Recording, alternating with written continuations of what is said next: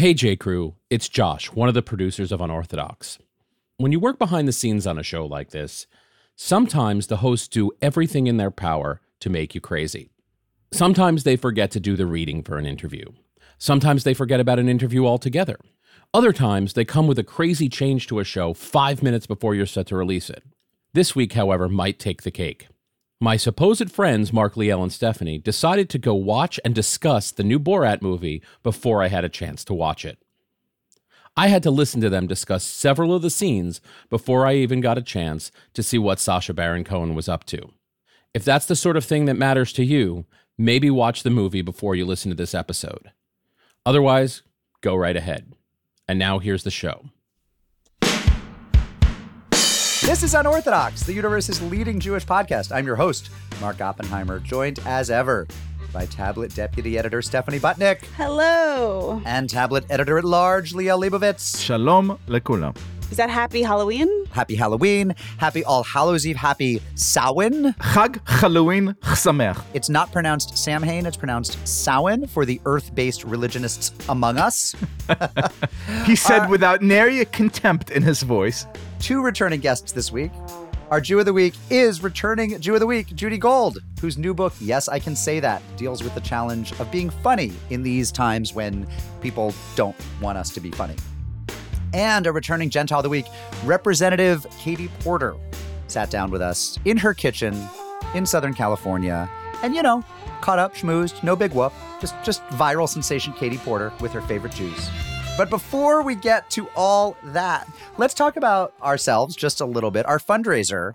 Have we crossed the thousand donor threshold? We have. As of last week, we were at 1,010, which is so, so, so exciting. And it just proves that if you beg and bug people long enough, they will do what you ask. That's exactly right. Stay tuned. Later in the episode, we are going to announce who the winners are of our virtual Zooms with all three hosts. So stick around and see if you won. I actually can't wait. I am so excited to find out whom I get to Zoom with, which of our donors. I miss being on the road so much. I so miss the live shows and getting to meet our fans, meet members of the J Crew. And I, I'm just, I'm so psyched. I think it's going to be terrific. And I'm so thrilled that so many people gave to our fund drive. It's, it's, it gives me the warm fuzzies, as my old high school friend Linda used to say. And anyone who's on the Zoom with me, I, I will make myself a drink and I'll make you a drink and then I'll drink both You'll drink the both. and, and it'll be great. Well, it's funny because you know you you say we missed the road. We we were on a book tour. We were on our live show tour this spring, and obviously everything came to a screeching halt. But we are back on the virtual circuit. So we've been doing a lot of book events through the Jewish Book Council's network. So we've been doing like a lot of nighttime virtual events with each other, which is pretty fun. But the thing that I the the comment that I keep seeing in the chat is like,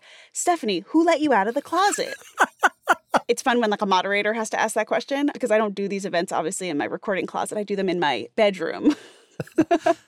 The one thing someone brought up, we were doing an event last night with the Rochester JCC, which was really, really fun. And I was explaining, you know, the saran wrap versus aluminum foil, the top sheets, the backing into parking spaces. Jewish versus Goyish. Well, yeah, and, and part of that conversation, um, someone mentioned, you know, thinking of Halloween, are scary movies Jewish or Goyish? Like, is the horror genre something that we can claim or we can say that is not ours? And I was like, oh, that's a good one. Okay, before so you and Liel did last night's Rochester show. I didn't, and I, that's the first time hearing of it. I bet Liel as a as a as a cineast who's into all sorts of creepy, weird movies. I bet Liel has an answer to whether scary movies are Jewish or Goyish. Do, do you think? Before he gives it, I want to say that as I think in my mind about who makes our scary product, whether it's Stephen King or H.P. Lovecraft or Clive Barker or Wes Craven, or I actually think it's all Gentiles. Uh, Google Jason Blum. Yeah, Blumhouse. He's the one who resuscitated this genre that otherwise lay there dying. But look, I think if you look at the classic kind of monster movies of the 30s, your Dracula, your Frankenstein, your Mummy, your Invisible Man. Frankenstein. Yeah, it's pronounced Steen. that was the great big insight of this kind of like first generation movie mogul Jews who understood how kind of impactful and how sort of emotional that particular form genre of storytelling is going to be and it hit in the great depression it was the sort of perfect antidote to this national moment and i really think only only a Jew would have had that insight, right? Only someone who came from great uncertainty, from a background of a sort of epigenetic persecution, etc., etc., etc. And then if you kind of look at the, at the genre and and so many of its of its greatest practitioners, Jason Blum of Blumhouse Productions, who really kind of made a whole host of fantastic low budget films, to you know Kubrick and The Shining. Like this is the type of inherent anxiety that is that is at the core of these films. The kind of great big philosophical questions uh, played out in the grandest uh, form. I think there's something deeply Jewish in it, and I could go on for another three and a half hours, but I'm gonna go with Jew. Wait, can I just say though, is there anything about which we couldn't say there's something deeply Jewish in it? Like to me, the interesting question. Yes. I'm sure you're right. Westerns. The interesting question is, what's the genre or the phenomenon of human culture where we would say, eh, nothing Jewish in that? Hockey. Sailing. No, Skiing. I don't know. We keep hearing from people who are like nope, Lacrosse. these- yeah, these now we're gonna get the players- mail. The You know, mail's gonna come from the Jewish hockey players. I haven't really thought about it, but you said Dracula, and I was sort of like, oh God, a blood sucking vampire who like wears a black suit. Oh my God, that must have been really like. I, I'm sure someone has written the dissertation about how like Dracula is based on an anti-Semitic canard or something, and and why can't we just not have everything ruined for us? Well, Stephanie Taylor Butnick, speaking of Jewish caricatures with like long grotesque fingernails and hook noses, you know, showing up and sucking blood, uh, let's talk about the latest Borat movie, which the three of us all watched. It's Borat's subsequent movie film, right? You're not going to do the subtitle. Is there a subtitle? What's the subtitle? It's like "Make Bribe Kazakhstan Great Again" or something like that. It's a gift of pornographic monkey for to make Vice Premier Michael Pence Right. happy or something With- like that. It's penis, I think you pronounce it. And uh, the three of us all used our Amazon Prime subscriptions to watch this movie. Like all of them, it's a it's a pretty Jewy movie. The scene that's getting a lot of attention from the Jewosphere is the one in which he shows up at a temple on a Friday night, it seems, and encounters two older Jewish ladies, one of whom is Judith Dim Evans, uh, a now deceased Holocaust survivor whose daughter is now suing the production company and, and demanding that she be taken out of the movie. Uh, does one of you want to go a little bit deeper on this for the J. Crew? So there's this scene in Borat where he basically goes to a synagogue. I, I it's so, it's like some really dark thing where he like wants to kill himself and he's like, I can't do it myself. I should go someplace where I'm in real severe danger. Since I did not have money to buy a gun, I went to the nearest synagogue to wait for the next mass shooting. It's a little dark. I mean, look, there's something really darkly brilliant about how Sacha Baron Cohen really has responded to anti-Semitism recently. Like he has become a figure more broadly talking about this stuff and really, really thinking about it. So yes, so he basically goes to a synagogue and meets with these two women, one of whom's a Holocaust survivor, who's Judith Dim Evans, and he he dresses as like a caricature of a Jew because he wants to fit in. I mean, it's so dark and so like it's just so disturbing. So basically, he has like the long fingernails, he has carrying coins, he has the nose and the payas, and he like looks revolting. Um, and the idea He's is basically the pretending Jew to be out Jewish. of Yeah, a Belgian. I have carnival. trained you so well, Mark. There we go. he um meets this woman and she's amazing like and it's unclear you're watching this and you're sort of cringing because you're like how much do they know how how much are they are they in on it and i don't think they actually were at the time and so basically she says i'm a jew i'm not scary Yag Shalom. I, uh, Jew, Yeah, I'm Jewish, yeah. very nice weather uh, we have been controlling. You are Jewish? Um, y- yes. No, you are not Jewish. Listen, don't, don't be afraid of me. But please don't eat me alive. Uh, Do I look like I eat people? Uh, I'm an old good woman. yes. Look at me. I'm Jewish. Do I have a long nose? Look at me. No. You can touch my nose. What? Look at me. You see, is it long? No, it's a small one. Exactly like your nose. Look at Doris. Does she have a long nose? A little bit bigger than yours. So we are normal, exactly like you. It's like something deeply humanizing, and it kind of reminds you that Holocaust survivors are actually like the best educators in so many ways. Um, so she basically says, "I'm a Holocaust survivor," and he says something like, "What do you mean the, hol- the Holocaust? It happened?" You want to hear my story when Yes, I was what a is little your child? story? I was in the Holocaust, you see me? I was in the Holocaust. The Holocaust? Yeah, You were in the I but the, wa- Hol- the Holocaust never happened. But I saw it with my own eyes. So the Holocaust happened. Happened? Yeah. yeah. And she's like, Yes, it happened. And so you're watching her and you're wondering what's going on with her because you're like, Okay, you are an actual Holocaust survivor and you are confronted with what you imagine is this person telling you that the Holocaust didn't exist, dressed in this grotesque way with money and nose. And she's she just sort of disarms him with her own charm and and empathy and you're you're watching this and you're just like this is incredible what she's doing is truly superhuman Don't kill me. I will not kill you. Let me give you a kiss. Mm. You see, I give you a kiss and you are still alive. For now I am, but maybe the venom take longer. Oh, come on, you will be okay. I'm hungry. You are hungry. Yes. Good, huh? Very good. Very good, huh? And then of course you kind of wonder what the backstory is right? So everyone go- immediately googles holocaust survivor borat. Right. and if you watch to the end of the movie the movie's actually dedicated to her at the end of the credits. And uh, she had died between the filming and the, the time the movie came out. And so this is where it sort of gets really crazy because basically her estate, her her family is actually suing the producers of the movie and Amazon, and they're basically saying that she thought she was being interviewed for like a sincere documentary. Obviously not. She thought she was going to talk about the Holocaust, and they sort of played a trick on her. So that answers a question I had, which is how Borat worked. So she and the other woman were waiting there because the producers knew, reached yeah. out and said, "We're going to show up with someone who's going to ask you some questions about the Holocaust," which is why they were seated in the pews, why they had some soup or cholent or something cooking in the back room that they end up serving him. We need to make love, not war, she says. Let's make love instead of war. Hold on one step at a time, Judy.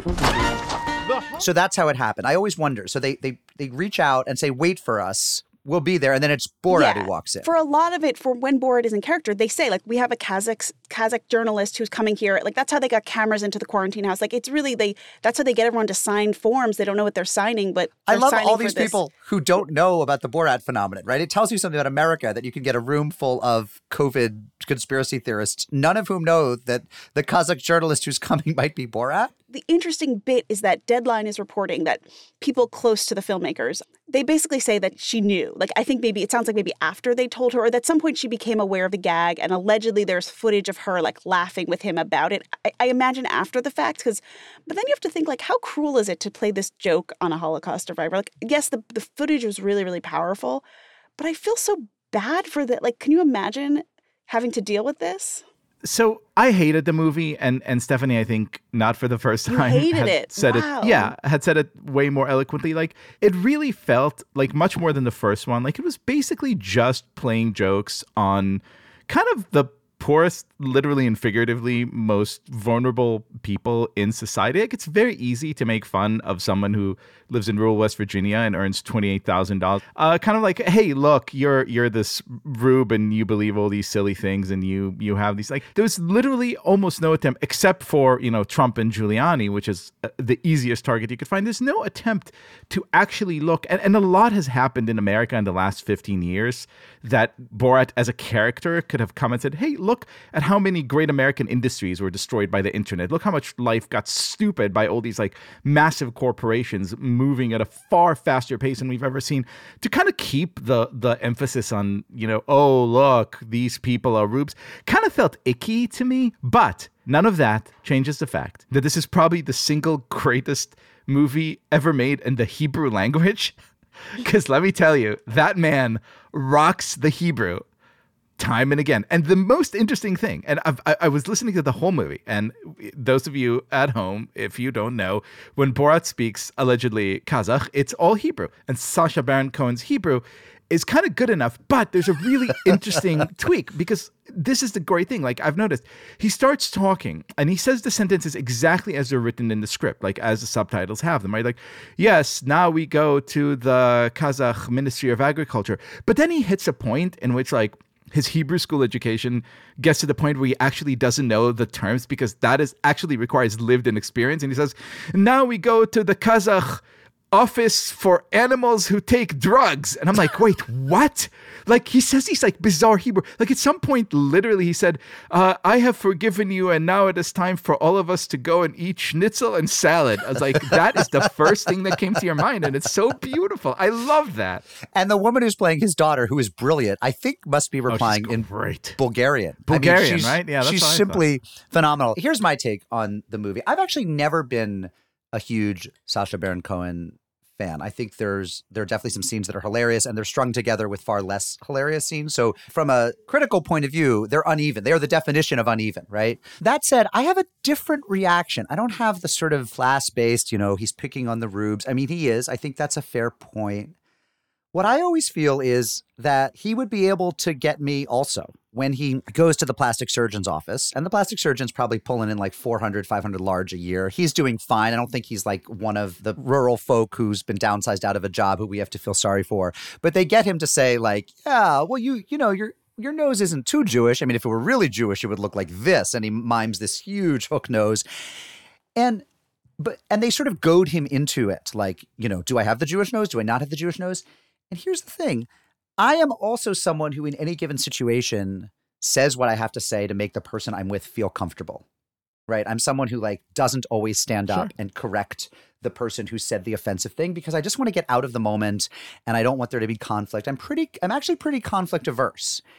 And I think a lot of human beings are. And this sort of insistence that when we don't stand up and smash the anti Semitism or the racism or the sexism or the classism every time someone says it, that somehow we should be ridiculed for it. Look, when I'm a journalist, people say things to me all the time that I let them say and I just write down on my pad because my job is to listen to them and try to figure out who they are, not to correct them all the time. So there's something about this whole gotcha thing where, you know, he goes into people's spaces and gets them to go along with horrible things that he says that makes me feel like, you know, there but for the grace of God. Like how many of us always stands up Right. and corrects and smites the offensive person in our midst rather than just saying, you know, I want to go about my day. I'll get out, I'll extricate myself from the situation and like go have a smoothie.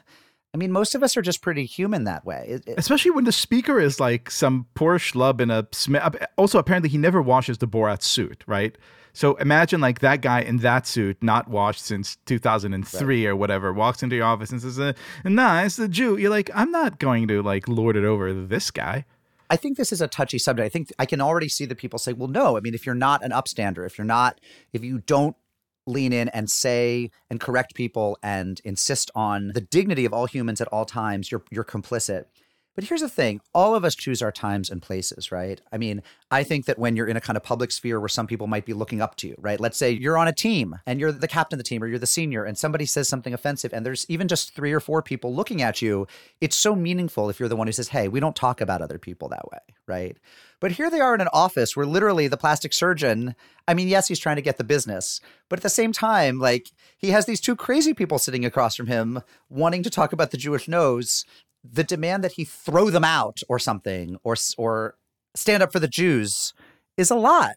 Yes, that was a creepy thing. He also said that he would like sleep with the daughter. Like he he was creepy on another He enough was. counts that you're like, That's okay, true. this guy's a creep. And I, I see that. You know, I actually don't think about this as like class based meanness. I mean, he it's it's a lot about the pandemic, right? It's about a lot about like anti mask culture. And I don't think that's necessarily that he's making fun of people who are whatever. He's he went to an anti mask rally. Like I think he's basically trying to show some of the hypocrisies in American life. And you know, I was watching the first Borat after the after the second one because I was sort of like, oh, let me actually remind myself like what it what it was about. Um, and that's really intense. I mean, the fact that his satire takes on anti-Semitism so strongly, but it it does it by embodying the character of the anti-Semite. Like, remember when he was at the, the bed and breakfast um, that was run by two Jewish people who are like so nice and sweet, and he's just like so horrified by them, and they put like cockroaches on the floor, and they say that they've come in as cockroaches, and like then they flee in the middle of the night, and those people were actually like deeply upset and hurt, and I think have sued him or something. And so I guess the thing that's hard to watch about it now is like we watched that scene with the Holocaust survivor. In our minds, we're untangling it. Like, how much did she know at the beginning? Like, I think we're in this moment where we're so so used to knowing how everything comes together that we're like, wait, was she in on it at this point? Was she in on it at this point? Like, we need to sort of know behind the scenes of what was going on. We mm-hmm, don't just like mm-hmm. sit back and watch it the way I think we a lot of us watch Borat. The first one. Right. But wait, let's go back to the social media stuff, Liel. I'm going to push back on you. He like has a bunch of jabs about Facebook, and Sacha Baron Cohen gave an ADL speech all about how terrible Facebook is. I don't think that he's giving a pass. I totally disagree. He has two or three jokes at a very specific facet of a very specific company. But he was interviewed, I think last week, and asked to say, What has changed in America in the 15 years since the first Borat came? And he said, Oh, huge change. America is a vastly more racist place now, and this is what, what Borat 2 is about. If you look at the changes in American life at the last 15 years, there are so many great, big, prevalent, seismic shifts that a Borat would have been incredibly useful in unpacking. Notice that none of the interviews took place in New York or in Silicon Valley or anywhere else. It was just like, oh, here are a bunch of people down south. Even like the abortion clinic scene, right? It was some kind of Christian abortion clinic. It wasn't, you know, like anything. It just felt so Was it like a shitty Silicon and Valley sectarian abortion to me. clinic?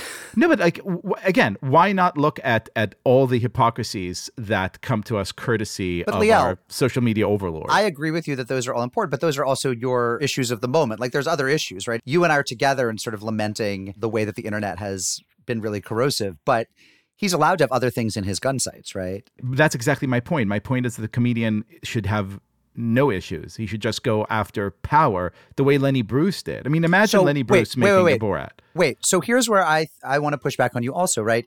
And I think it goes to my public private distinction. Like the plastic surgeon in his office goading him into saying anti Semitic things is, and by the way, he probably has had conversations with Jewish girls who have come in and talked about their Jewish noses, right? Like plastic surgery 100%. offices, I imagine are places where these things get very real very fast.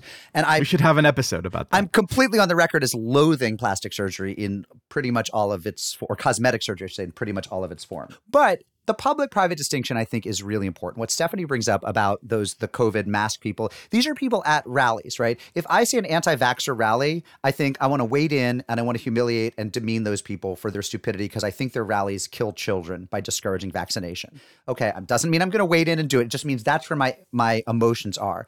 But going into someone's office and trying to get them to say things that'll offend. It just feels different. It's it's one I thing agree you with take- that distinction. I also think that like yes, it would be great if Borat was a completely different film, but I like the one that he he gave. I mean, I just thought it was I thought thought it, by the you know, the twist at the end was very clever. I don't know. I think it was sort of it was a nice thing to have right now. I mean, I almost can't believe that he filmed so much of it during COVID. Like it's actually crazy. And if you look at it, Quarantine House Medic is something that's credited. You really like dug down on the credits, Well, didn't because you? I You knew really that they were watched the going to. credits. I, when I googled Holocaust survivor Borat, like I knew that they were going to dedicate the film to this so I wanted. I waited till the end of the credits to see it. So, so yeah. I mean, look, I, I don't think it needs to be everything to everyone. I think it was surprisingly good, and I also think it reminded me of the other Sacha Baron Cohen movie that I saw recently, which was Aaron Sorkin's The Trial of the Chicago Seven. And Sacha Baron Cohen is an amazing dramatic actor. He plays Abbie Hoffman in there, and then he was he was Eli Cohen on the the Spy, that show about the Israeli spy Eli Cohen, and he's so good in dramatic roles that it's actually weird to see him as Borat because I'm like, what?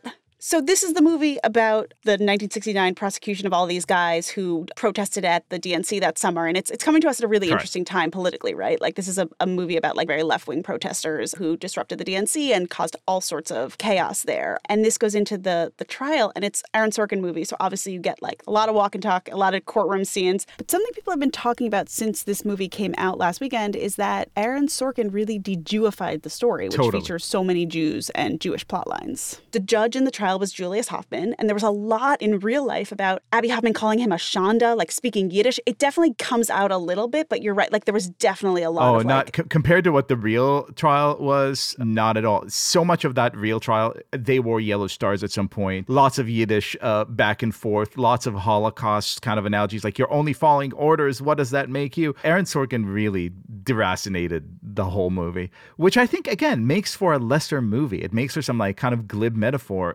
instead of a movie that actually really deals with really real emotions, which we need right now. Here's what we need right now. We don't need another stupid, shitty political parable. We need people who could deal with real freaking human emotions with other people that they don't agree with. Can we please have that from anyone? Speaking of what we need right now, I think that our listeners need from us before we go to our interview with Judy Gold. Since this is the last episode of Unorthodox, they will hear before going to the polls before Halloween. for All Hallows Eve and Samhain, and before going to the polls to choose the next president of the United States. Something Stephanie and I will do, but Liel will not, as he is an immigrant who has never attained citizenship.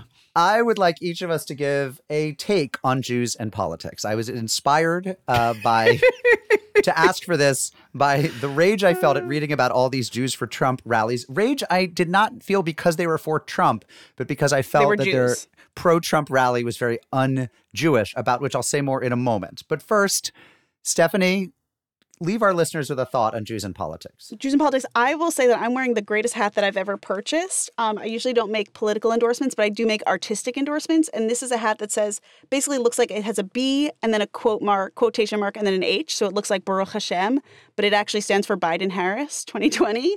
Um, and it's by. Oh, I just got that. Yeah, do you see it? I'm so no. I saw the hat. I was like Baruch Hashem. It's in the Biden colors. He's he's rocking the blue and then I, I didn't get that. I'm so slow. It's by this artist Jeanette Kuvin Oren, and she she's sort of like I think when my neighbor he, in New Haven. Yeah, yeah, Amalia's mom. F and A. All right. Yeah. So yeah. so basically, um, I'm friends with Amalia, and she was you know she was like right after Biden um, picked Kamala Harris, right she she sort of was like B H Baruch Hashem, and so she makes all these hats, and I'm like, I'm wearing it like less as a Biden endorsement and more of an endorsement of like the cleverest thing I've ever I've ever seen. Wait, let me show it to you again. And and more as a Hashem endorsement. Uh, yeah. Um, buying yes. one right How now. funny is it? And so she makes them in Hebrew too, but it was too, it was too, that was too Jewish for me. It's too Jewy actually. for me. Yeah. First of all, I think this hat is the perfect example of like we cannot not make things Jewish.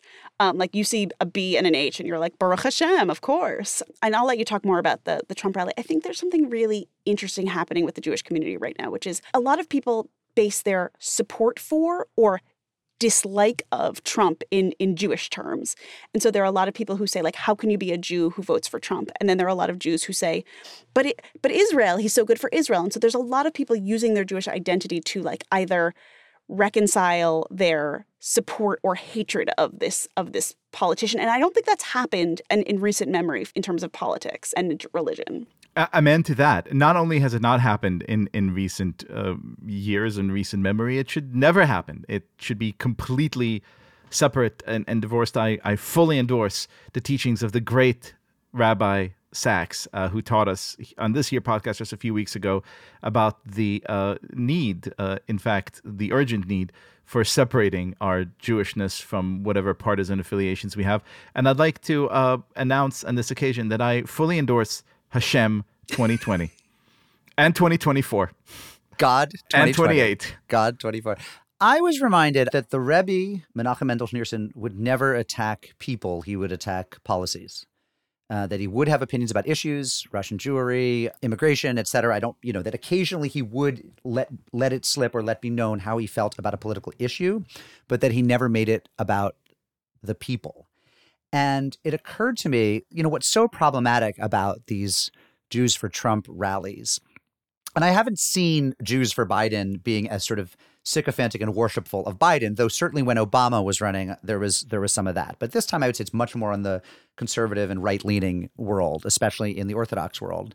Um, is the the idol worship right? Is the person? Um, it's it's it's horrid when we attack people. It's also horrid when we worship people. And um, you see some of the posters. I mean, one of them that you can see in the Jewish Telegraphic Agency article shows shows uh, you know Trump with a like a ripped you know muscular chest and a machine gun, and it's clearly Rambo. I mean, the idea that a human being is to be idealized or idolized is you know it's avodah zarah. It's it's idol worship. It's profoundly un-Jewish. But if people want to say I'm extraordinarily pleased by this policy, or I loathe an unwillingness to stand up to white supremacy, or I loathe uh, putting children in cages, or however you want to fashion the issue, that if you keep it to the issues rather than the person, I think you are ultimately also much more effective. And I, I think that it's really not for us here on earth to be sort of convicting or exonerating other human beings. That's kind of the, vis- the virtue or the discipline that I want to keep in mind over the next couple weeks. Amen to that. I would also like to put in a plea, and this is just in general, that we, again, like being vituperative toward other human beings, be they Trump voters or Biden voters or third party voters, it's never our best selves. And I also just like definitely I, against our religion. Like, like if you're looking for one thing that's against our religion, let me help you out there. This is against our religion. Stop yeah. it. Don't do it.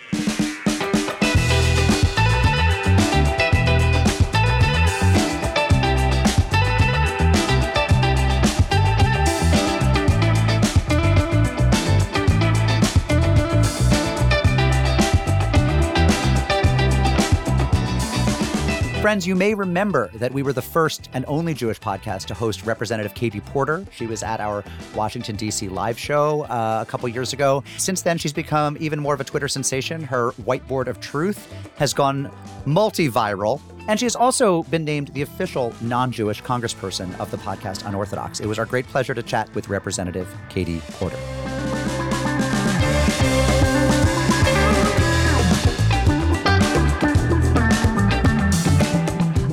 Returning Gentile of the Week is Congresswoman Katie Porter. She represents California's 45th congressional district, and I would say she's our favorite politician in the universe. Welcome back, Katie. Representative. Thank you for having me. Yeah, Stephanie, watch it. She could send you, the army. just Oppenheimered her. You called her Stephanie. I'm her so Katie? sorry. I'm so sorry. you can all call me Katie. I'm so sorry. It's a warm crowd here. On Representative Porter, uh, I want to speak about about uh, the the term that you had made famous, the whiteboard of truth, in which you use to great effect in congressional hearings to rightfully shame a, a host of people who really ought to have been shamed a long time ago by the people we elect to represent us. But kind of watching you do these incredible sort of like half professor, half congresswoman kind of performance really sort of brought a, a, curious idea to my mind. It's almost like people want facts and substance in politics. Is that true? I hope so. I, I, I fervently, fervently hope so. Um, but I think one of the things that the whiteboard or any other kind of prop that I might be using is it really recognizes that I have a responsibility to help draw the American public into these policy issues. People are busy. They're trying to fold laundry. They're trying to get to the grocery store. They're late to work. Um, they're trying to take care of their sick grandma, whatever it is. And I think that there's something that happens when a lot of people get elected, which is that they come to believe that they are fundamentally more interesting than they are. Um, and it's not true. What's interesting are the policy issues that I'm working on. And so the whiteboard is a way of trying to get everyone on the same page and focus on the substance and away from, from me um, or away from the witness, even, but on what exactly the witness is saying. Top that, Mark. What a concise and coherent explanation. You know, I was talking to a journalist the other day who was intrigued to know that I knew you a long time ago. And she said to me, Did she always want to be a politician? And I said, I don't think so. I mean, I knew her when for a time she thought maybe she'd be a junior high school teacher, something mm-hmm. she was excellent at in the summer program we both worked in. And then, of course, she went to law school and that was her career. And it occurred to me, I never asked you, when did you decide you wanted to be? Because we knew people in college who wanted to be politicians. Most of them we didn't like. We tried not to hang out with them. And now here, and all the people thought they were going to be Congress people are management consultants, and here you are a Congressperson. When did when did that happen? Well, I mean, in college, one of the things was that I was never, and I think you were, weren't you, Mark, part of the debating union, like debating society?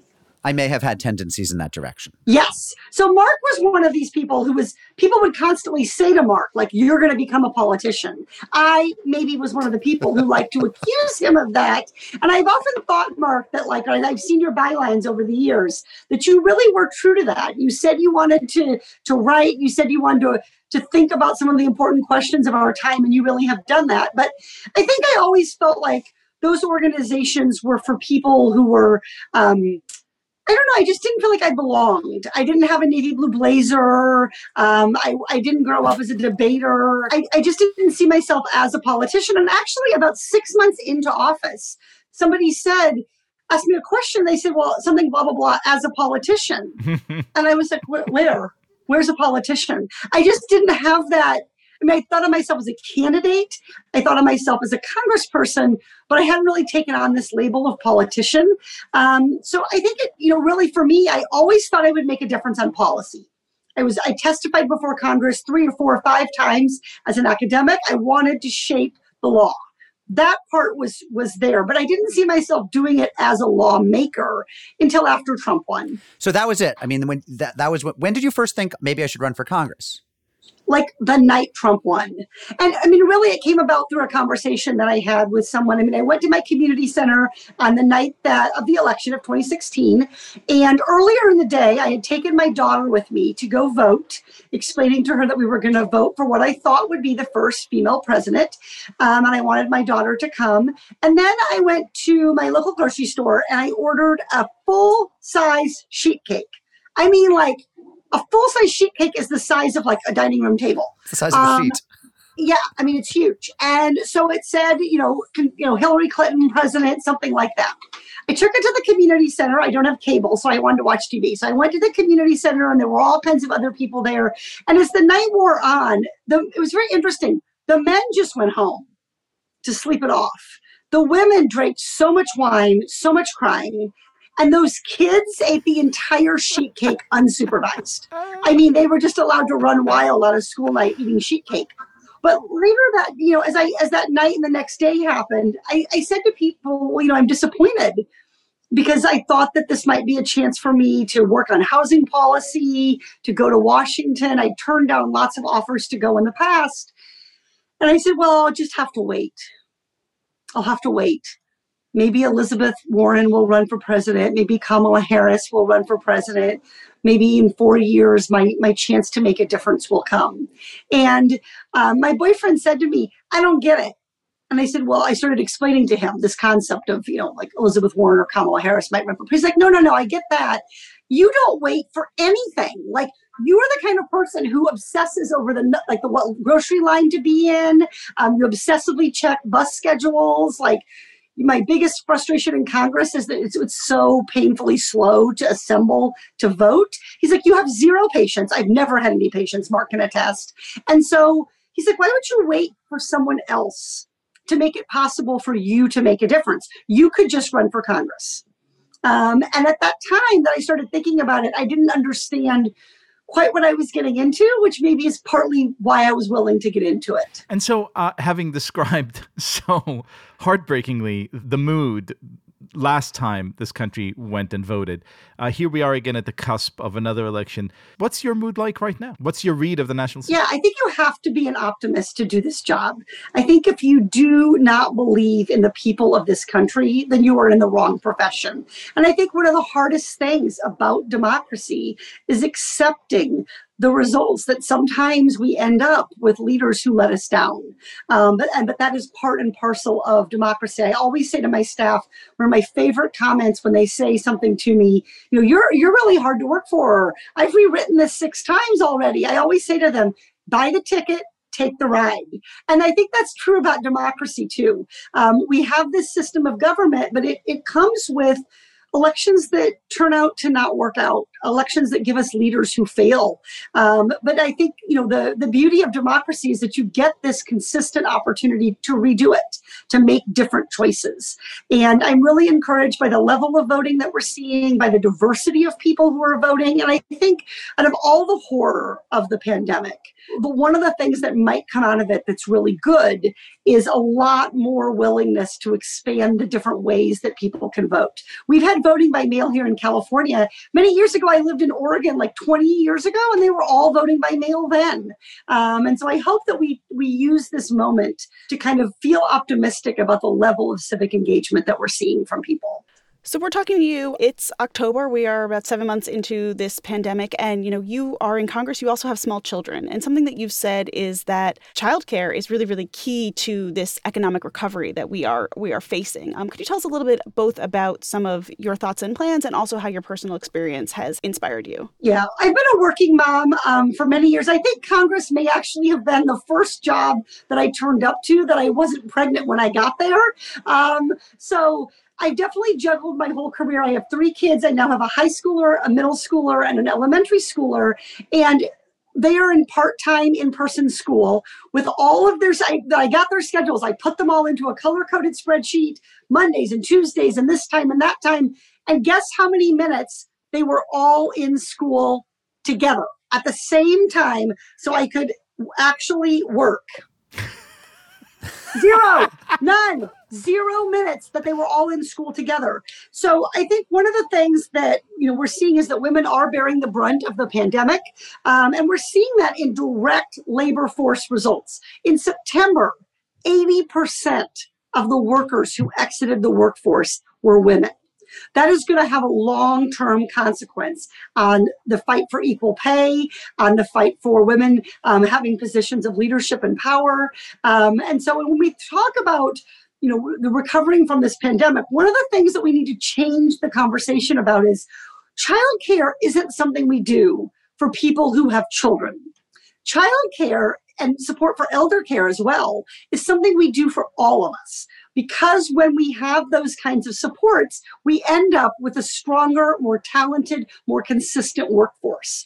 So whether you have children or not, you should be fighting for a stronger caregiving workforce, for more investment in child and elder care. And that's one aspect of Joe Biden's Build Back Better plan that I really like. When I first heard Build Back Better, I was like, oh no, bridges again with the bridges. Because everybody went to congress my classmates from these moderate districts and they were all like bridge? I mean they were so that was sort of how they were going to get reelected right? The highway to to here or there. The fact that he is conceiving, that Vice President Biden is conceiving of an investment in the caregiving workforce of, as part of infrastructure and economic recovery is really, really groundbreaking. We've never seen that from a presidential candidate before, and I think it's really exciting. So you live in California. You represent uh, California district. To be clear, they do have early voting now in California. What's the situation with how you can the different ways you can vote in California? Yep, um, California has really terrific um, system of voting. We have a wonderful Secretary of State, and Orange County, and this may surprise some people. Orange County, California, has the very best registrar of voting in the entire country. He is amazing. Um, and what he really wants to do is allow every eligible person to vote in a safe and convenient way. Um, and he's amazing at his job. So we have um, everyone got a mail ballot. Um, you don't need postage. You just drop it in the mail. There are ballot box um, drop boxes everywhere. I mean, there are more ballot drop boxes than there are Starbucks. You can stand in one place and see more than one of them. Um, there are drive-through opportunities. There's early vote centers, and then of course there's day of voting, which he's worked very hard to make sure is consistent. So we're obviously seeing a wide variety of voting experiences around the country, some of which are very, very troubling. I feel very, very fortunate to know that every one of my constituents, regardless of who they're going to vote for, is going to have the opportunity to vote. So, have you voted already? I have not voted. I'm voting on Friday. I have my ballot. Who are you voting for? I'm going to vote for Joe Biden and Kamala Harris. Okay. How many times? Once. Okay. Just wanted I just wanted to get I wanted to ask the tough questions. Nice nice try. Now, you are from Iowa.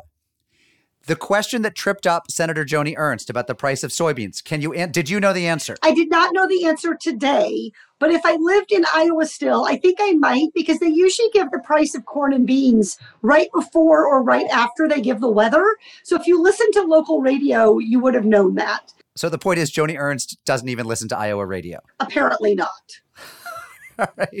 As someone who grew up in Iowa, what's it like looking at the state now? Do you feel like this extra stake in what happens there? Do you pay extra close attention? Well, sure. I mean, I'm a I'm a fifth generation Iowan.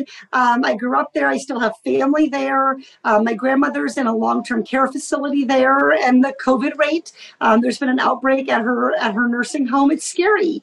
Um, so of course I care about Iowa, but I think one of the wonderful things about being in Congress is yes, you're a special obligation to listen to people of your district and to connect with them. But very rarely does Congress make a law that affects only one district. We make laws that affect the entire country country. And so you should, they should take advantage of opportunities to learn about and think about what are people's needs in other places, to talk to colleagues, to understand what are the challenges people are facing in Florida or Puerto Rico or Montana. Um, and I think that's one of the really interesting and rewarding parts of the job. If you could have any plum position in the Biden administration, what would it be? Um, I would say IRS commissioner. And um, the other day I did an interview and I was like, we were talking about um, 501c3s and 50c4s and 527s. And Commissioner Ellen Weintraub of the FEC said, like, we're really getting down in the tax weeds now. And I was like, take me there. Like, I love the tax weeds. Um, but, you know, our tax system, there's so much opportunity to make it work better. Um, everything from closing loopholes for big corporations to making it easier for everyday people to file their taxes, fully funding the audit division of the IRS and making sure that, that people aren't cheating would alone generate enough revenue to fund some of the priorities that I care a lot about, like expanded access to mental health treatment. So it's one of these sleeper jobs. Like maybe there's a whole host of people who wake up every day and are like, ooh, IRS, like fascinating. Um, but I really think it's one of these jobs that could be a transformative position. Um, but truthfully, like I haven't really given a lot of that thought. I have my own election in six days. So my last obsession for all week long has been trying to get these really cool car decals that say I love voting um, to give out to people. We're going to have a, a vote by everyone's going to line up in the parking lot. We're going to drive to the polls and drop our ballots in. And I got these great I love voting stickers for everybody. So I've been spending my time Googling car decals, ASAP car decals when you've procrastinated, things like that. Our producer Josh though asked that if you could hold up the uh, whiteboard uh, as he would like to take a photo of you and it because he feels very emotional about it. I do. So this is my Gentile question of the week. Oh, we came with another one. Hold, hold up the whiteboard. Well, no, this is my favorite whiteboard. Um, and this one is my very, very favorite because it fits in my purse. It's exactly the same size as my iPad. So it just slides right in my purse. It's really light. It's just cardboard on back. Um, and it has its own marker that goes on it. So I'm never without it. And so when I do interviews now, or I, people will ask me about the whiteboard and I can just whip it out. And it's really, really handy. And one of my male colleagues said, like, I cannot think what I would do with that. And I literally had just been making a grocery list for what I needed at the grocery store. I mean, it's it's like an environmentally friendly version of Notepad. So I see on your amazing whiteboard you have written the question, why do Jews give $18? And my question to you is, are you getting a lot of $18 donations? Have you noticed that? Uh, I, I, have, especially, you know, I think now I don't look at each individual contribution, but in the early days of my campaign where $18 was really, really a big deal. Um, I did, and I would get 18, I would get 36. I know it, I know there's something. I mean, I, am really the Gentile of the week here, it's but really I know amazing. there's something relating to multiples of 18. So it's not just 18, because sometimes I'll get $36 or I'll even get $360 or I think is 54 a multiple of 18. Anyway, I don't understand why. So I get $540 or $54. So I know it's okay to give, like it's a thing to give not just 18, but multiples of 18. Well, I- but I don't know where this number comes from. So I'll let Mark explain that, but I will have to say it's a great way for your campaign to know like how how strong your Jewish support is. Right. Yeah. How many $18 contributions are coming in? Well, obviously, Representative Porter, you know that Jews are exquisitely good with money, right? If you say, if you say so, Mark. I'm going to actually defer to Liel Leibovitz, who's actually deep in the Talmud right now, because the simple answer that I know Steffi and I could both give is that it has special numerological value. It's the it represents the, the letters that make up the word chai, which is life. So the, every Jewish Hebrew word has a numerological value as well. But I bet that Reb Leibovitz, who is currently reading a page of Talmud every day, is deep in the scriptural weeds, might be able to go even deeper. I, I could go deeper and deeper yet, uh, but but the the short and sweet answer is precisely this: uh, since we believe that the letters that make up the Torah are holy, uh, each one of them has its own kind of substance uh, and and value.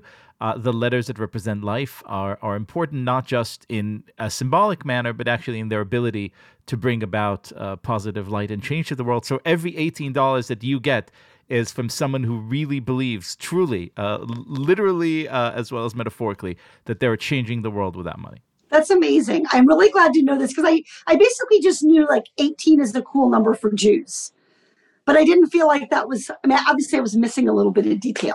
But here's the thing you now know more than most Jews. Like a lot of Jews know that it's our cool number, but don't know why. You have just leapfrogged over about 85% of American Jewry in your understanding of it. Excellent. I also have an unorthodox magnet on my refrigerator, which I think is pretty good for a Gentile. We're going to send you a tote bag if you want.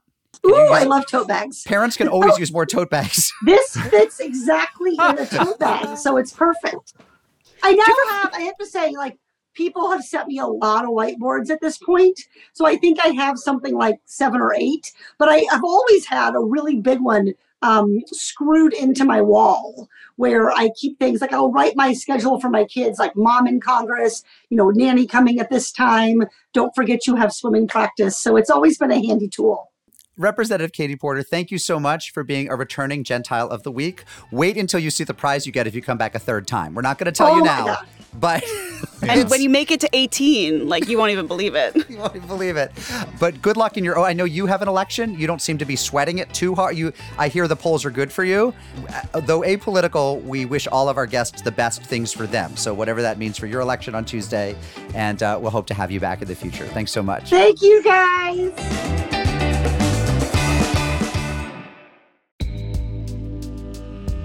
Broadway comes to the 14th Street Y on Tuesday, May 21st. Join us at 7 p.m. for a conversation with cast members from Prayer for the French Republic, the Tony Award nominated Best Play. Tony nominee Betsy Aidem and fellow cast members Francis Benhamou, Ethan Haberfield, and Ari Brand will take part in a lively discussion moderated by the New York Times' Marc Tracy. They'll talk about the play's themes of Jewish identity, French culture, and Zionism in times of rising anti Semitism. This event is part of 14Y's spring season of Jewish culture. As a Jewish community center, 14Y offers a variety of opportunities for people to discover, explore, and connect with Jewish life. Visit 14streety.org to learn more and purchase tickets to Broadway at 14Y.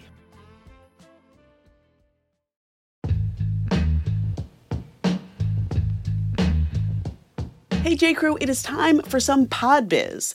Tonight, May 16th, I will be moderating a Zoom conversation with Rabbi Sharon Brous and Shai Held about each of their new books. That's at 6 p.m. Eastern and the final event in my Unpacking the Book series with the Jewish Book Council and the Jewish Museum. This one's on Zoom, so no matter where you are, I hope you can make it. And tonight is actually a double header for me. If you're in the New York area, I'll be at the Marlene Meyerson JCC Manhattan at 7:30 tonight in conversation with Israeli rapper and singer Jimbo J. He'll be performing and there will be delicious Israeli food from Chef Mushka, who made the famous harosets at our Passover pop-up. You can find links to register for both of those events at tabletmag.com slash unorthodox live. We also have some great events coming up for Tablet members in person and on Zoom. On May 16th, Catherine Wolf will be in conversation with Jews who refuse to back down against hostile crowds in various arenas, from municipal buildings, school board meetings, and of course, college campuses. She'll be talking with Club Z's Masha Merkulova, Safe CUNY's Avraham Goldstein, attorney John Kovac, Mel Waldorf, Steve Goldberg, and UNC Chapel Hill student Daniel Stumpel.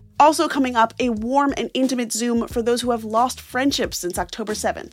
That's on May 21st and will be a great chance to connect and meet new people. And on May 30th, an in person tablet meetup in Washington, D.C., hosted by Tablet's executive editor Wayne Hoffman and Catherine Wolf. That'll be at Char Bar at 6 p.m. You can become a tablet member at tabletm.ag slash UO member and get more information about all of these events. Okay, back to the show. Tell me, tell me in the day or the night, would it kill you to call or write?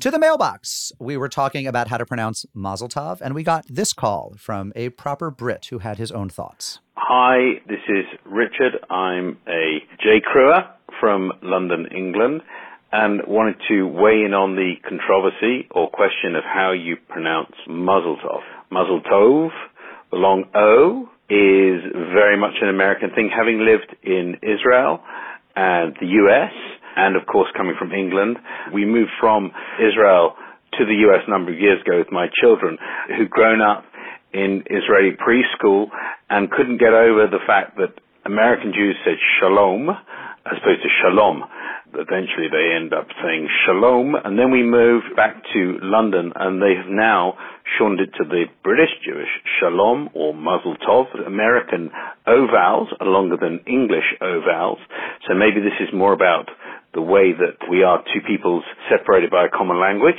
both in Hebrew and in English. Ah, Richard, 250 years after we got our independence, you're still trying to school us on the important things.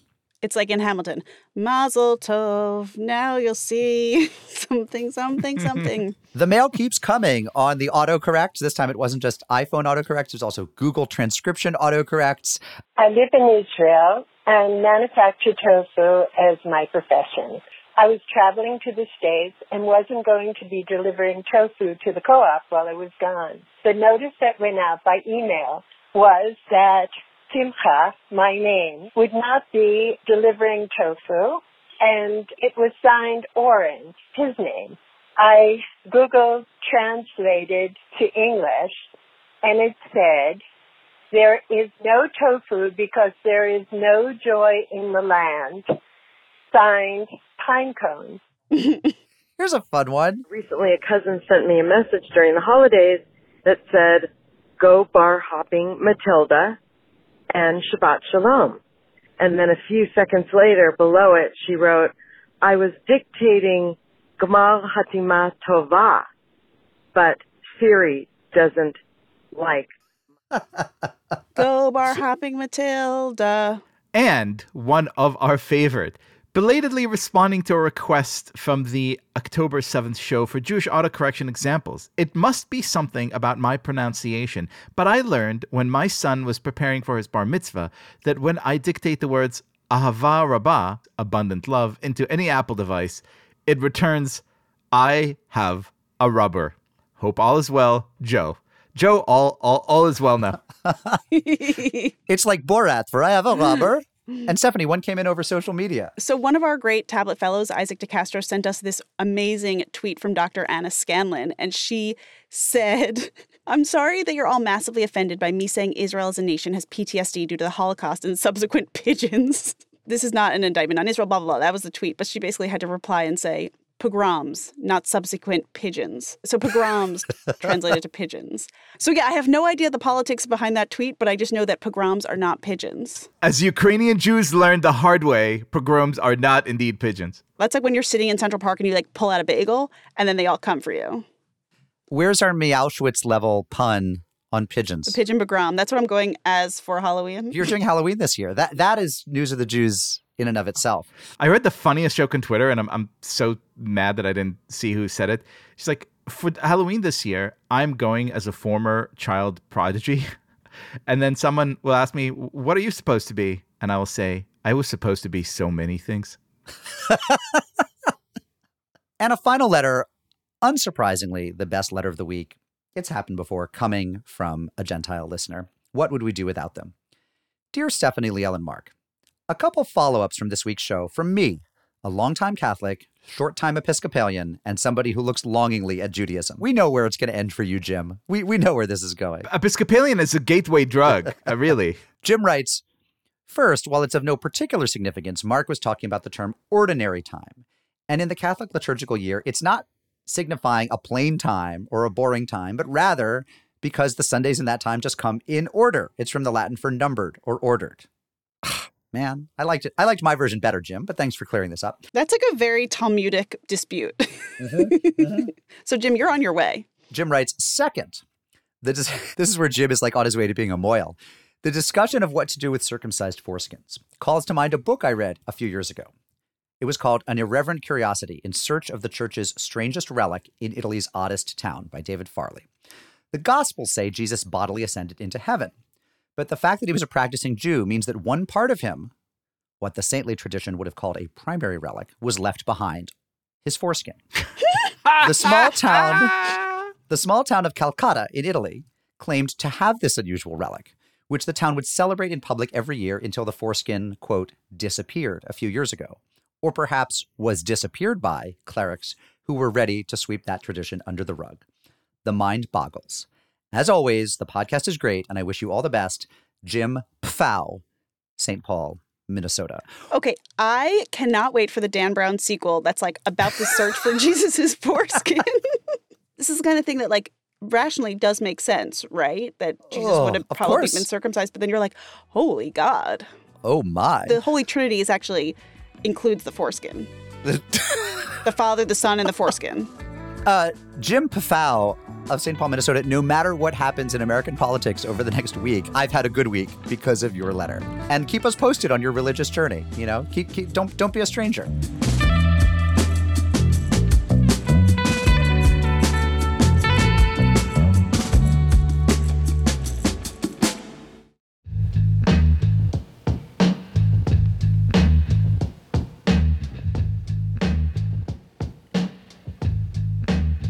And now, time for some pod biz, specifically the fundraiser results. I'm happy to report that our fundraiser is over and we had more than 1,025 people who donated. So, thank you so much to all of you. And 10 lucky people who donated have been selected by the Unorthodox Sorting Hat to have a Zoom with me, Mark, or Liel. So, my crew is Monica Brady, Tully Canfy, Jerome Marcus, and Benjamin Pollock. That is like the cool crew that I'm really excited to Zoom with. And the people who will be Zooming with Mark are Micah Ezekiel, Clarissa Berkovich Guelman, and Kathy Ebel. That is Mark's crew. And the three lucky winners of a Zoom with Liel are Michael Kay, Joseph Robinson, and Daniel Zucker. So look out for an email from us with information about those Zooms and just get excited. Thank you all so, so much for donating, for listening to us talk about this. And that's it for the fundraiser and for Podbiz. Let's get back to the show.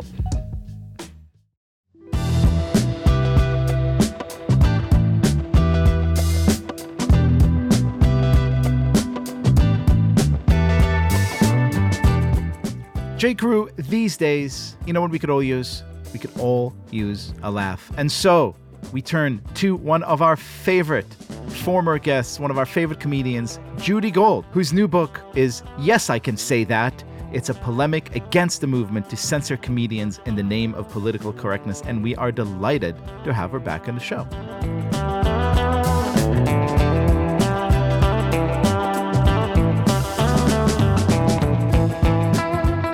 We are here with returning Jew of the Week. Judy Gold is a comedian, actor, and author of the wonderful new book, Yes, I Can Say That. When they come for the comedians, we're all in trouble. Welcome back to the show, Judy. Oh my God. Do you know how much I love you guys? I love this podcast. It's so great. I can't believe I didn't think of it. And this podcast loves you so dearly and unabashedly. Oh. You have the prerogative to always come in and boot any one of us of your choice off the air. You can let it be Mark because he's not here on this interview. So let's Right. just boot him. Yeah, where is And he? Uh, who even knows? It's interesting. You have your own show, Kill Me Now, with Judy Right. Gold. So that coming from a podcaster, that is high praise. Yeah, I am so Jewy too. Because, you know, my girlfriend, Elisa, well, we got our DNA done. I don't know if you've done. So I'm, I have a new joke in my act that I'm 99.8% Ashkenazi Jew. She's 99.9% because they took 1% off for rhinoplasty. But um, I am actually 98.2 and she's like 99.9. I'm very upset. She's the real deal. I know, but I'm way more observant than her. I thought in your case, it would just come back with a note that says, like, seriously, do you really even have to ask? Yeah. So, Judy, we had you on our show. It was a live show. We had Father James Martin. He was the Gentile. You guys then like really hit it off. We are very good friends now. And I Yeah, thank you we for love that. that. He is such a good guy. There's not many people in the world like him. The reason I bring that up is because so we were at the JCC in Manhattan, and your son was there playing basketball at the same time. And he has since he got accepted into Tulane to play Division One basketball. Was he able to go to school? Like, what's the pandemic update? So he went, he got there at the end of June. We moved him in, and he's not allowed to come home. But there was one weekend in August where they said, you can go home for the weekend. And he didn't want to go home because it's, you know, it's a schlep for him. But his roommates, his two roommates who were also basketball players, did go home. One came back positive. They then took them all, put them in this quarantine dorm where Ben said it was torture. He was negative. So they said, you can quarantine in New York. So he came back to New York and proceeded to a week later become positive and his two best friends his girlfriend my ex her wife all were positive. and i was going to come back from provincetown to visit him thank god i didn't and then they ended up getting sick and now he's back. Wow, that is intense. I mean, I feel like the beginning of these like Zoom calls are always like check-ins of like how how is everyone? and it's interesting because everyone got sick differently. Like ben lost sense of taste and smell that's the tulane guy and he was sniffly and tired. And then henry my other son granted he is quite dramatic. Uh, i don't know where he gets it from. He was like i can't breathe blah, blah, blah. he was he was really he sounded really sick my ex still has lingering fatigue and coughing her wife is young no comment and so she's fine but it's it definitely hit everyone completely differently First of all, happy to hear that that everyone is Thank you. seemingly on the mend. But you know, I, I thought about this. It seems like if, if if you're a normal person, you have a sort of license when something like this happens to cope in whatever way you want to cope. Right? You're fine. If you're Judy Gold and you're a comedian and this is your line of work and you're a particular kind of comedian who's kind of praised for cerebral observations, etc. i love you Are you feeling a certain kind of pressure to sort of be funny in the face of this, even though you have to deal with two kids? Like, this is serious shit. as a comedian i have comedian brain and i'm telling you it doesn't matter how ornery the situation is i always think where's the joke? Sometimes they don't share but that's how we think. Comics will also call each other to tell each other stuff that they know they can't tell anyone else because we're the only ones. It's like being a jew when you're like only you can get this. But we also and you know it's interesting because i do have a lot of covid stuff and I recently did, you know, I've been doing this Zoom shit, which I can't take, but I recently did a gala. Is it gala or gala? I think it depends on how obnoxious you want to sound. Yeah. Right. Like gala is when you want to sound really obnoxious, I think. So I did a gala. I did an LGBTQ la. And, you know, they said, can you do a few minutes of sta-" They're always pre recording because they have to control everything. And I did a little stand up, and then I realized the guy that I was replacing for this gala died of COVID, and I couldn't do any of the COVID jokes. So it's like, it is a fine, fine line. But jokes are not only healing and medicinal, but they're also a weapon. So I still feel, where's the joke? That brings us perfectly to your book. I mean, it's called Yes, I Oh. Can Say That. When they come for the comedians, we are all in trouble. And it's really all about how you can't set these limits. And the subtitle of this book made me very happy. When they come for the comedians, we are all in trouble. Because any Jewish person is like, first they came for this blah, blah, blah, and then they came for the blah, blah, blah. Right. Like, we all know what that is that like it's a poem right by this like german lutheran pastor about what happens when they come for the communists and then the socialists and then the trade unionists and then the jews so to me this is like the most jewish way to open this cover of this book Well, that's how I think. But I do believe when it comes to speech that humor and satire, once you stop that, I mean, that really is the end of free speech, not allowing someone to laugh. You know, in Germany, pre World War II, it was the comedians and cabaret people who were getting on stage and talking about the truth and what was going on.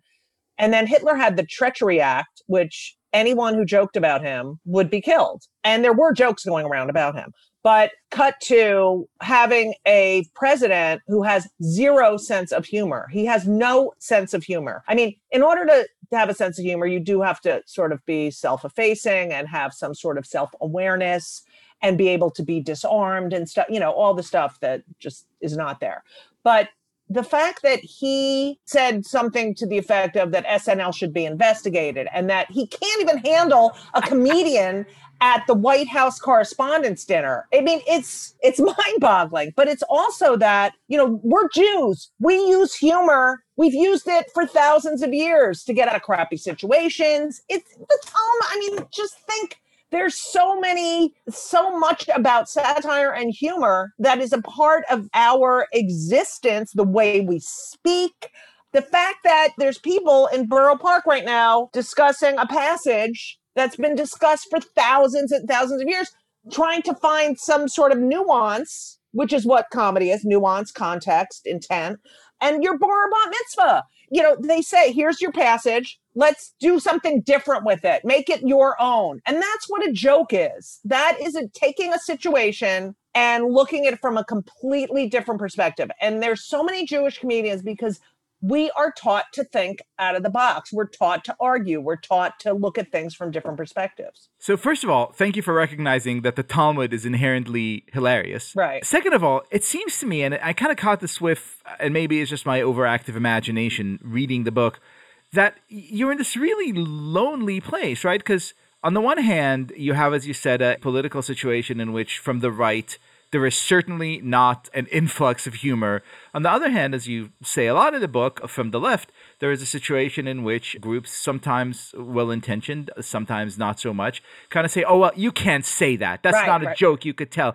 Do you feel like the loneliest person in the world knowing that you kind of exist and there is no natural group of people with whom you could discuss? Or, or is the natural group of people naturally comedians or Jews and, and the rest of the world just got smaller, tighter, and, and more airless? You know, it's funny because there's, I think there's two parts to the, the answer to that question. I think I feel loneliest when I'm on stage and I am alone on stage and the audience is doing that. I mean, it's the con, ooh, oh, ooh. And I call them out now. I now have to do a disclaimer. If you love Trump, you're going to hate me.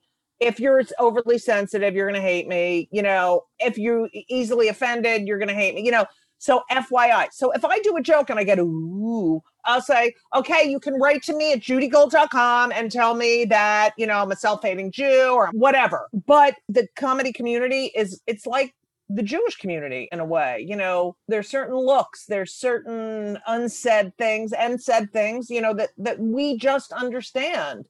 But it got to the point where I was at the comedy cellar and Dave Attell says to me, "Oh, I, am gonna, I'm doing this joke on my special. I, uh, do you think I'm gonna get in trouble?" And I'm like, "Oh my god, you, you too!" And it was, it's just yes, words evolve. Yes, certain things mean different things now, but taking things out of context and taking away the intent and not listening to the full thought. You know, it's like you hear a word and then you're done instead of hearing the full thought. You know, if you murder someone and you go on trial, your sentence is determined by your intent. And yet we don't give the same consideration to comedians. It's ridiculous, but it is you know what's scary is lonely is when comedians are like, you know, it's really no big deal if I just stop doing my act and start doing a new act. Yes, it is. It is a big deal. When you stop talking about things, there's there's no evolution, no discourse, no evolution. I don't uh, and I'm talking about hate speech too. I mean, I think all speech should be free so we know what the truth. You know, comedians tell the truth. They speak truth to power. Every time you, you know, I talk about my book or oh, they're like, "Oh, Lenny Bruce, Lenny Bruce." Yeah. Lenny Bruce was arrested for cursing what they really wanted him was because he was talking about segregation and the Vietnam War and how corrupt the government is and was. And yet they got him on these words, these curse words. Like getting Al Capone for taxes, right? It's right, like, right. So, but but that kind of pushes me further into the rabbit hole because I'm reading this and I'm thinking if I'm a working comedian with you know stature and success, and it's the year 2020, and we're now half a century removed from the time of Lenny Bruce. I should have an expectation that this uh, struggle is over. This free speech battle has been won, and now I could focus on you know making dick jokes or whatever it is that I want to say. Right, right, right. That is funny. So at some point when you decide to work on this project, was there a part of you that was like, God damn it! Like I can't believe that in the year 2019 or whatever it is started reading, I actually have to commit to this project. Yes, I can't believe how far we've come. You know, you know, they do all these surveys now about these kids who have no idea about the Holocaust, right? Because they're not teaching it in school. They know nothing. They think it didn't happen. You know, it's not the same level. I'm not comparing this to the Holocaust, but I am comparing it to the fact when you forget where you came from, when you stop talking about it, when you stop you know, oh, I don't have to do that anymore. Oh, they did, you know, that's it all comes around again and it's dangerous. Don't you think it's dangerous? Oh, 100%. Yeah. And, and I love the Holocaust equivalent. I, maybe we should have like Lenny Bruce, like memorial days, you know, a- Lenny's yeah, list or something. They don't know the history. There's no reverence. There's no, I mean, look, I've had so many people through my, I've done plays and stuff, and they're like, why do you people always talk about the Holocaust? It's like, I, I can't tell you how many, there's so many movies about the Holocaust. Yes, yes, there are. you know and it's like well we run the media so Right. we can do the movies but because you can never forget now never forget has grown we keep repeating history you know look the burning of books was one of the first things they did think about you know to kill a mockingbird they're going to take that out of schools what the hell is going on here I mean, do you think as Jews we have a unique responsibility in this? Like, is are you writing this book as a comedian, but also as a Jewish person who has that experience? well i do everything as a jewish person but As a Jewish comedian, yeah, but I do think that yes, I think that comes into it. And I mean, the chapter I do on Joan Rivers, to me, she really did embody the whole premise of this book. You know, yes, I can say that. I just did, and it didn't do anything horrible. It didn't make any se- This is what people don't understand. It doesn't make whatever you're joking about any worse. You know, I spoke to Gilbert Gottfried, another Jew. You know, we were talking, and when I was interviewing him for the book, and he talked about when you tell a joke and it's an off color, whatever, and people go, they cover themselves. They're like, oh, I shouldn't laugh at that, but I am. It is an involuntary thing. And if you do laugh at it, does that make you a horrible person? No. So, you know, that whole Aflac thing, I don't know if you remember it from the book, but when he was fired from Aflac for doing, he tweeted these jokes about the tsunami that was going on in Japan. First of all, no one knew how bad the tsunami was when he had tweeted those, number one. Number two, Twitter was new. Number three, his fans were like, Aren't you, there's a disaster, aren't you going to tweet some funny things? And he said, Sure. And he said that that night he was watching the news and uh, the newscaster was talking about the tsunami and all the destruction and death and how horrible it is. And then the newscaster said, and to make matters worse, Gilbert Gottfried. Gilbert said, I made matters worse. I made matters worse. I didn't even know I was that important, you know? Why are we holding comedians to a completely different standard with their speech? Look, we just want to make you laugh. We get on stage, It's the only art form where you are watching a work in progress. It's not like someone's painting a masterpiece and they're like, you know what? I'm about eighth of the way done and I really want to bring an audience in. And, you know, should I put the tree here? Should I put the bema? Okay, you like how I did that? Should I, you know, what should, what should I? No, this is half the time we don't know where the line is until we've crossed it. The audience informs us as much as we inform the audience. A great joke lives on the edge of what is appropriate. And if you joke about something, it doesn't take away the horror of that thing. I mean, we know that in the concentration camps, they were entertaining each other and joking around. We have used it as a coping mechanism. And it's disarming. Say what you will about Obama, when he would get on stage, even at the correspondence or wherever, and he'd do a joke, something disarming about, yeah, I know. Can you believe this week? You know, it was like a sigh of relief in the audience. You know, okay, all right, we can do this. You know, that comedy is so powerful and speech is so powerful. And you look at these elected officials who say, who lie and say abhorrent things, who incite violence, and their speech is protected, and yet a comedian is getting canceled because you were offended. If you go to a comedy club and you get upset that you were offended, that's like going to an amusement park, getting on a roller coaster, and being upset that you got scared. Can you like break this down for us? Like, what is the purpose of a joke? Like, can you like for people who really don't get it? Can we just like get very granular here? Yeah, of course. I mean, there's so many reasons for a joke. Okay, a joke is a buildup of tension and then a release. A joke is a surprise.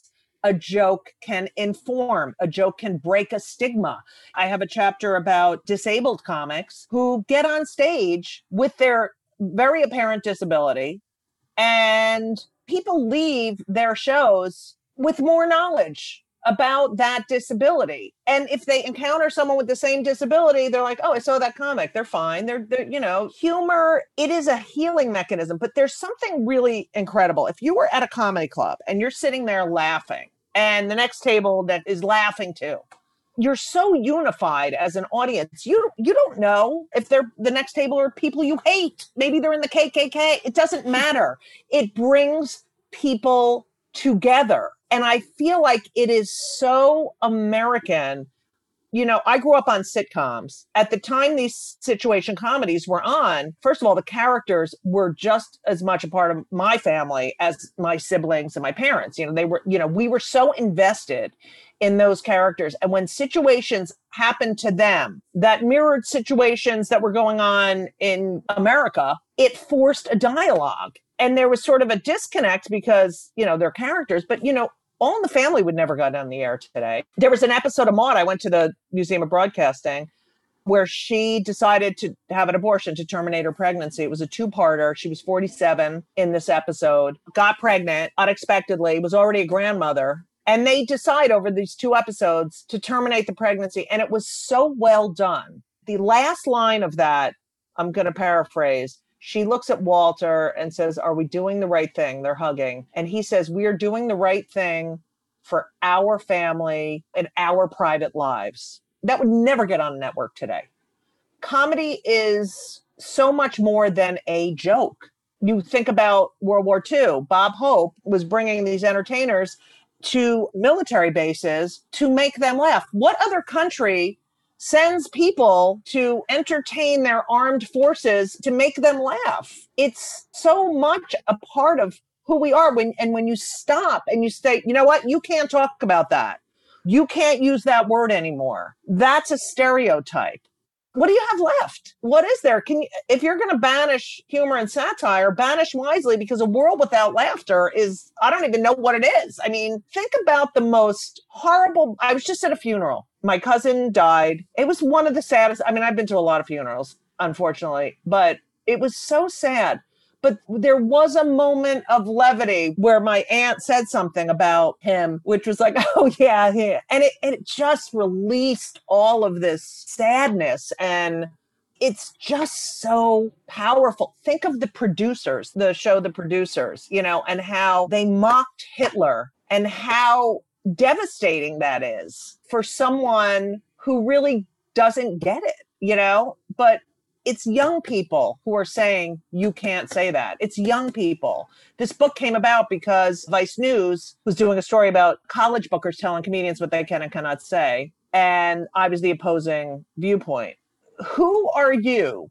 Here's a perfect example, and it fits the show. So, my friend Karen teaches stand up. She has a class. She's amazing, Jewish. It's all ages, and she has uh, 2G in her class, a child of Holocaust survivors and she has a teenager in the class. And the 2G, that's child of Holocaust survivors, comes in with her first material and she's talking about being a child of Holocaust survivors and the jokes they would make when they were kids and the games they would play. I don't, I don't know the joke. Something about, you know, we called hide and seek Holocaust, like that was the name of the game, whatever. She was doing jokes based on her life and her truth. And this teenager wrote to the teacher, Karen, and said, unless you tell her she is not allowed to talk about that, I am not taking this class. How dare she take the most horrible tragedy and minimize it? And it, who are you? Who are you? This is who, sh- this is her life. This is who she is. This is her truth. Who are you to say, no, you cannot talk about that because that makes me uncomfortable? What happen? What is this idea that no one can feel uncomfortable anymore? Well, it's funny because it seems like a lot of this is coming from a good place, right? This is a person who says, like, the Holocaust is sacred. You should never make fun of it. And, like, we Right. get that from listeners, right? Like, we make fun of Nazis all the time. Like, I find that to be something that is, like, my birthright as a grandchild of Holocaust. We're like, that's what I want to do. I'm not, like, defacing the memory of the Holocaust through that. But we have listeners who sort of who get who get upset about it. And it's interesting. It's a conversation that's ongoing, but it's it's hard because when it comes from a good place, right? When it's not just someone like who finds something that you said 10 years ago that's net that and they sort of want to Yes, go after yes. you. This sort of seems like someone who's like, this is the Holocaust. We can't do that. So how do we both keep I mean the Holocaust they, is a, they they're 16 they're 17 they need to learn more about you know look there's an uh, example in the book about i made a joke about i was at the tennis court i live in provincetown part of the year and they have this carnival which is like mardi gras and that year the theme was the 80s right and so i'm playing tennis with this guy he's my age doubles because you know i can't move and he said, Oh, we're going to go as Madonna or something. What are you going to go as? And I said, Oh, I, I was thinking of going as a distressed T cell, right? And he starts laughing, and we're laughing because we lost so many people, you know. And when I think of the 80s, I have PTSD. I can't even look at videos. It makes me so sad. And we're laughing because it's the only thing you can do at, at certain points. You know, my mother used to say, if we weren't laughing, we'd be crying. And he told a younger friend of his that I had said that, and the friend was appalled. It just shows, yes, the shift in generation. Yes, I do think that's such a good thing that you feel like protective. Right, protective. But it is a coping mechanism. You know, after George Floyd was murdered, in the top 10 Spotify downloads was a bit by Richard Pryor from 1974 about the police. People need to hear the truth. People, you know, I do an Anne Frank, I used to do this Anne Frank joke, and people would say, Oh, that makes me feel uncomfortable. And I say, I get on stage every night and I talk about the Holocaust. No matter where I go, I mention the Holocaust. And it's how I communicate. I'm not cheapening that. The rule is if you're going to talk about something so subversive, it better be funny. It's got to be a funny joke. And there's certain topics that we can talk about because we know them that other people can't. I mean, you can talk about being the grandchild of Holocaust survivors. That's an important part of my identity. Like my grandparents in the DP camp were in the theater troupe, and they would like half of them would dress up as Nazis and half of them would dress up as prisoners. And you're like, well, if they can do that, right? then you're saying that I can't say this. Yeah, I mean, I get it. I get it. I mean, the thing that to me is like the worst thing is like unfunny Holocaust humor. Like that's the problem. Right. That's the point. You cannot, if you're going to write a joke about the Holocaust, it's got to be hilarious. It has to be like worth it, basically, right? Right. Everything. If you're going to write a joke about racism, it better be funny. That's where it gets lost is that you have a crappy joke. And also, if this kid is offended, then what do you do with that? You're offended. So move on. Just acknowledge, uh, you know what? I didn't like that joke. Does that mean that person should never be able to perform again because you were offended? No, absolutely not. It's interesting. It's like you go around the country and the world and you talk about the Holocaust every night. Like that is a service to all these people who don't know about the Holocaust. I am talking about it. You might not like that, but you should own it. That's your opinion. If you hear a song you don't like, what do you do? You turn it off. I write into the radio station and Yeah. demand it never be played Right, again. and never be played. well, you're basically you go on stage and you bare your soul as a comedian, right? And I think that's why people take it so personally. I also think that's why people say stuff to comedians that they don't say to other performers. Like people come up to me after a show and they say things. I'm like, are you kidding me? That's an act. There's a chapter called, there's a reason it's called an act. That's me times a thousand. So you don't know. Well, thank, this is a good thing about COVID. No one's coming up to me after the show and saying anything, you know? But there's a rule I have that, you know, I will say anything that I think is funny. But if I think the audience is laughing for the wrong reason, that's when I stop. That's when I call it out. And you'll say in a set, like, Yes. wow. Because you know, you know when they're laughing because they're anti Semitic or they're racist or they're homophobic. You know. That to me is the most uncomfortable and sad part. I mean, I'm lucky because I've been doing this so long. People come to see me, so they know what they're getting. But there are plenty of times where I just, the audience doesn't know me and they laugh for the wrong reason. And that's when you have to, you do have to call it out and say, hey, no, that's not what I'm saying. That's a lot of work. It is, but it's so fun. I love it so much. I mean, making people laugh. Uh, you know, I'm definitely in the book this year. I was written, inscribed, baby. You deserve to be. You're in the book and you have your own book and you have your podcast, Kill Me Now. Our listeners can listen to you all the time. And the book is Yes, I Can Say That. How do you pronounce how do you say it? You know, we, I just had this conversation yesterday. Some people say, yes, I can say that. Some people say, yes, I can say that. I sort of think of it as a response to, you can't say that. And I, yes, I can say that. Yes, I can. I just said it. Yes, I can and say nothing that. happened. no one got struck by lightning. Judy Gold, thank you so much. It's such a pleasure to catch up with you. Thank you. And happy, healthy new year.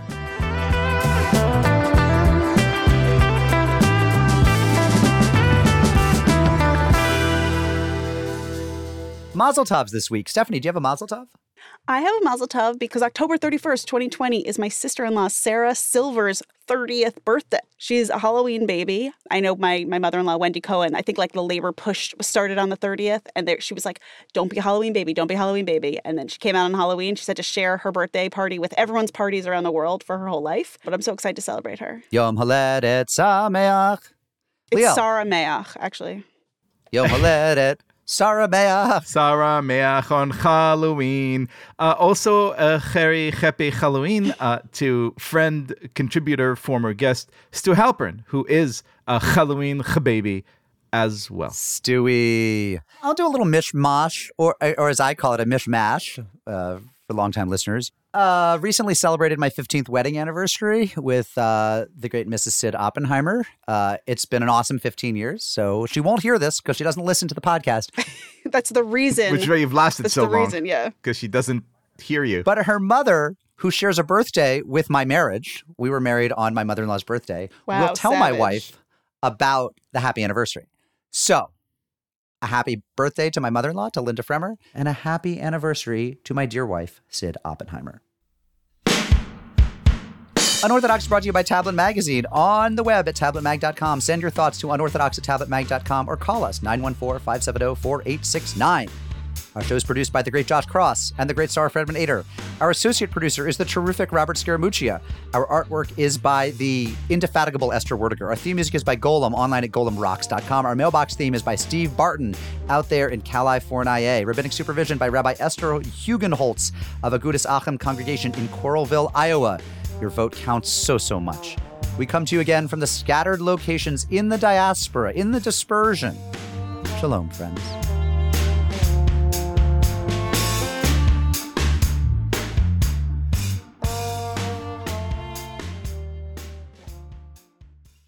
If I start talking too fast, somebody should yell, should reach out through the phone lines and slap me down. Okay?